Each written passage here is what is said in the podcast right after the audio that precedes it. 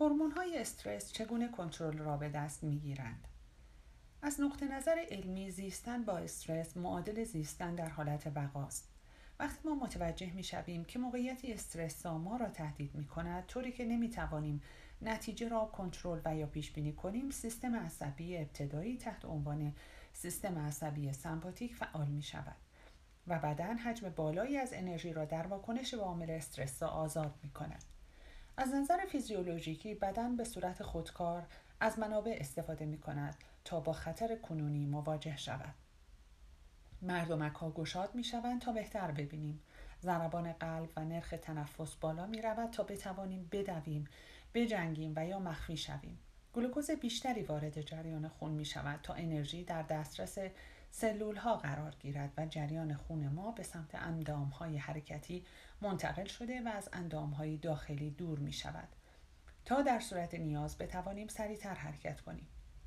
در اثر هجوم آدرنالین و کورتیزول به سمت عضلات، سیستم ایمنی ابتدا فعالتر شده و سپس با افت فعالیت مواجه می شود و به این ترتیب انرژی زیادی فراهم می شود تا فرد بتواند فرار کند و یا در مقابل عامل استرس‌زا از خود دفاع کند. گردش خون از سمت قسمت پیشانی و منطقه مغز دور شده و به سمت عقب مغز منتقل می شود تا بتوانیم ظرفیت کمتری را به تفکر خلاقانه اختصاص داده و بیشتر به غریزه و واکنش سریع متکی باشیم. خبر اضطراب‌آور خودکشی همسر آنا بدن و مغز وی را وارد حالت بقا کرد. تمام ارگانیسم‌ها می‌توانند در کوتاه مدت شرایط نامطلوب را تحمل کنند. همه ما این توانایی را داریم که در دوره‌های کوتاه مدت استرس آن را تحمل کنیم. معمولا وقتی رویدادی پایان یافت، بدن طی چند ساعت به حالت تعادل باز می‌گردد، سطح انرژی خود را افزایش داده و منابع حیاتی را بازیابی می‌کند.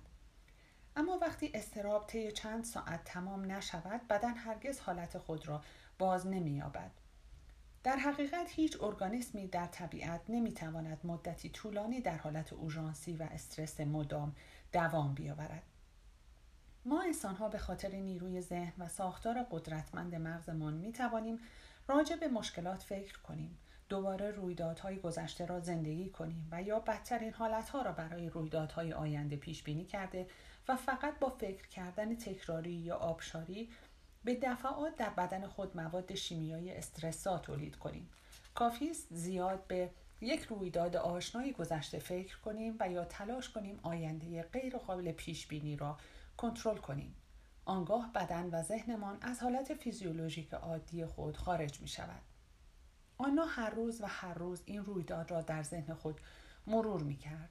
او نمی دانست که بدنش تفاوت بین رویداد اصلی و خاطره این رویداد را نمی فهمد و این خاطره نیز همان احساساتی را ایجاد می کند که رویداد اصلی ایجاد کرده بود.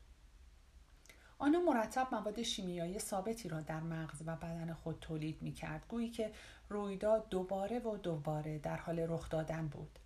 در نتیجه مغزش پیوسته این رویداد را در بانک حافظه ذخیره می‌کرد و بدنش از نظر احساسی مواد شیمیایی مرتبط با آن رویداد را صدها بار در روز تجربه می‌کرد. او با فراخوانی مکرر این تجربه ناخواسته مغز و بدن خود را در گذشته به دام می‌انداخت. احساسات پیامد یا بازخورد شیمیایی تجربیات گذشته هستند.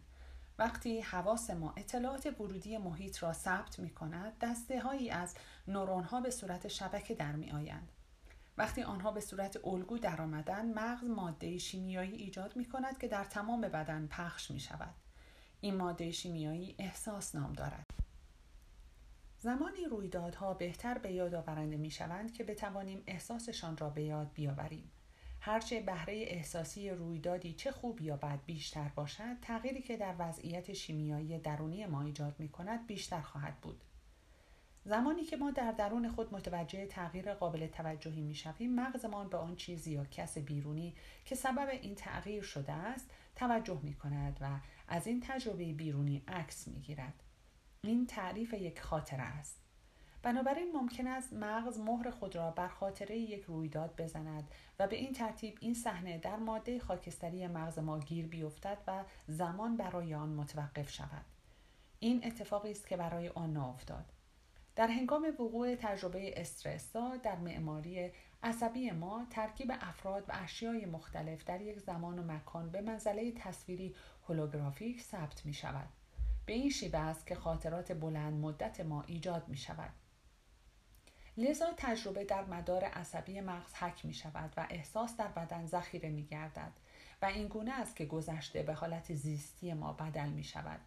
به بیان دیگر، وقتی ضربه‌های روحی زیادی را تجربه می‌کنیم، از نظر عصب شناختی در داخل مدارهای آن تجربه می‌مانیم و از نظر شیمیایی در محدوده احساسات آن رویداد دوباره احساس را تجربه می‌کنیم، به طوری که تمام حالت وجودی ما، چه طرز فکر و چه احساس، از نظر بیولوژیکی در گذشته گرفتار می‌شوند. همانطور که درک می‌کنید، آنها با حجمه احساسات منفی مواجه شده بود: اندوه شدید، درد، احساس قربانی شدن، سوگ، احساس گناه، شرمندگی، ناامیدی، خشم، نفرت، ناراحتی، شوک، ترس، دلهوره، نگرانی، کم آوردن، دلتنگی، فلاکت، انزوا، تنهایی، ناباوری و خیانت.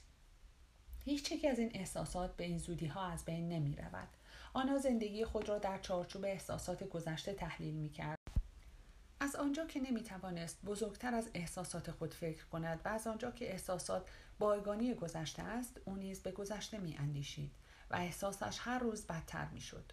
او که خود متخصص روان درمانی بود، از نظر منطقی و عقلی می دانست چه اتفاقی برایش افتاده است، اما تمام این بینش ها ذره‌ای از درد و رنجش کم نمی کرد. اطرافیان با او همچون کسی برخورد می‌کردند که همسرش فوت کرده است و این موضوع به هویت جدید او تبدیل شده بود. او خاطرات و احساسات خود را به حالت کنونی‌اش ربط می‌داد. وقتی کسی از او می‌پرسید چرا اینقدر حالش بد است، او داستان خودکشی را تعریف می‌کرد و هر بار آن رنج، ناراحتی و اندوه را دوباره تجربه می‌کرد. آنها در تمام این مدت مدارهای یکسانی را در مغز خود فعال می‌کرد و دوباره احساسات یکسانی را تولید می‌کرد. پس مغز و بدن خود را بیشتر نسبت به گذشته شرطی می‌کرد. او هر روز طوری فکر، احساس و رفتار می‌کرد که گویی گذشته همچنان زنده است و از آنجا که طرز فکر، عمل و احساس ما شخصیت ماست، شخصیت آنها کاملاً توسط گذشته‌اش شکل می‌گرفت. از منظر بیولوژیکی، آنها به این دلیل مدام داستان خودکشی همسرش را تعریف می‌کرد که نمی‌توانست از آنچه رخ داده است فراتر برود.